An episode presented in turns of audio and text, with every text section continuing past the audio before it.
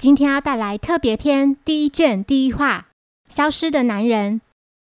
一天，小五郎、小兰及柯南三人搭乘巴士前往一处山庄。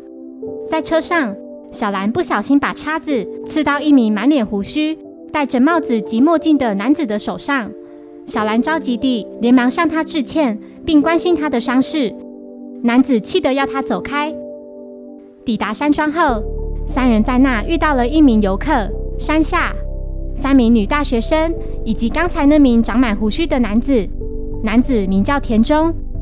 山下提到自己有个叫远藤的朋友，会在稍后驾车前来。柯南注意到田中的眼神不太对劲，那是种充满杀意的恐怖的神情。一段时间后，远藤抵达山庄，他表示因为路程太过遥远，且还在中途走错路。耗费了三个钟头，才好不容易来到这。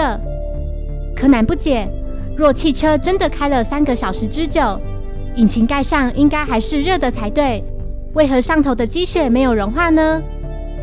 之后几人准备用餐，然而田中及山下却不见人影。小兰及柯南决定去叫来两人。他们发现山下的房间没有上锁，便直接开门。进房后，眼前的一幕。吓得小兰大声尖叫，引来其他人的注意。其他人上前关心，只见山下的背部被插着一把刀，全身趴在地上，明显已身亡。之后，大家在田中的房间床上发现了一件染血的衬衫。小狼坚信凶手肯定是田中，会留下证据，就表示他已经逃走了。山庄老板则认为，外面的风雪这么大，还没来得及逃走。就会先冻死在半路上。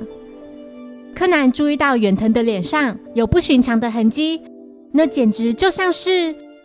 柯南对远藤说：“他的嘴巴周围没有被晒黑，形状和田中的胡子简直一模一样。”还提到远藤手上的伤和小兰在巴士里不小心弄伤田中的伤口是相同的。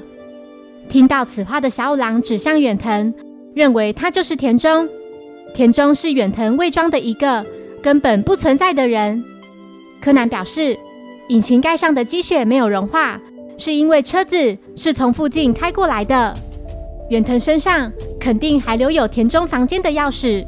他一抵达山庄后就杀了山下，并把沾血的衣服放在田中的房间里，想嫁祸给那名始终不存在的人。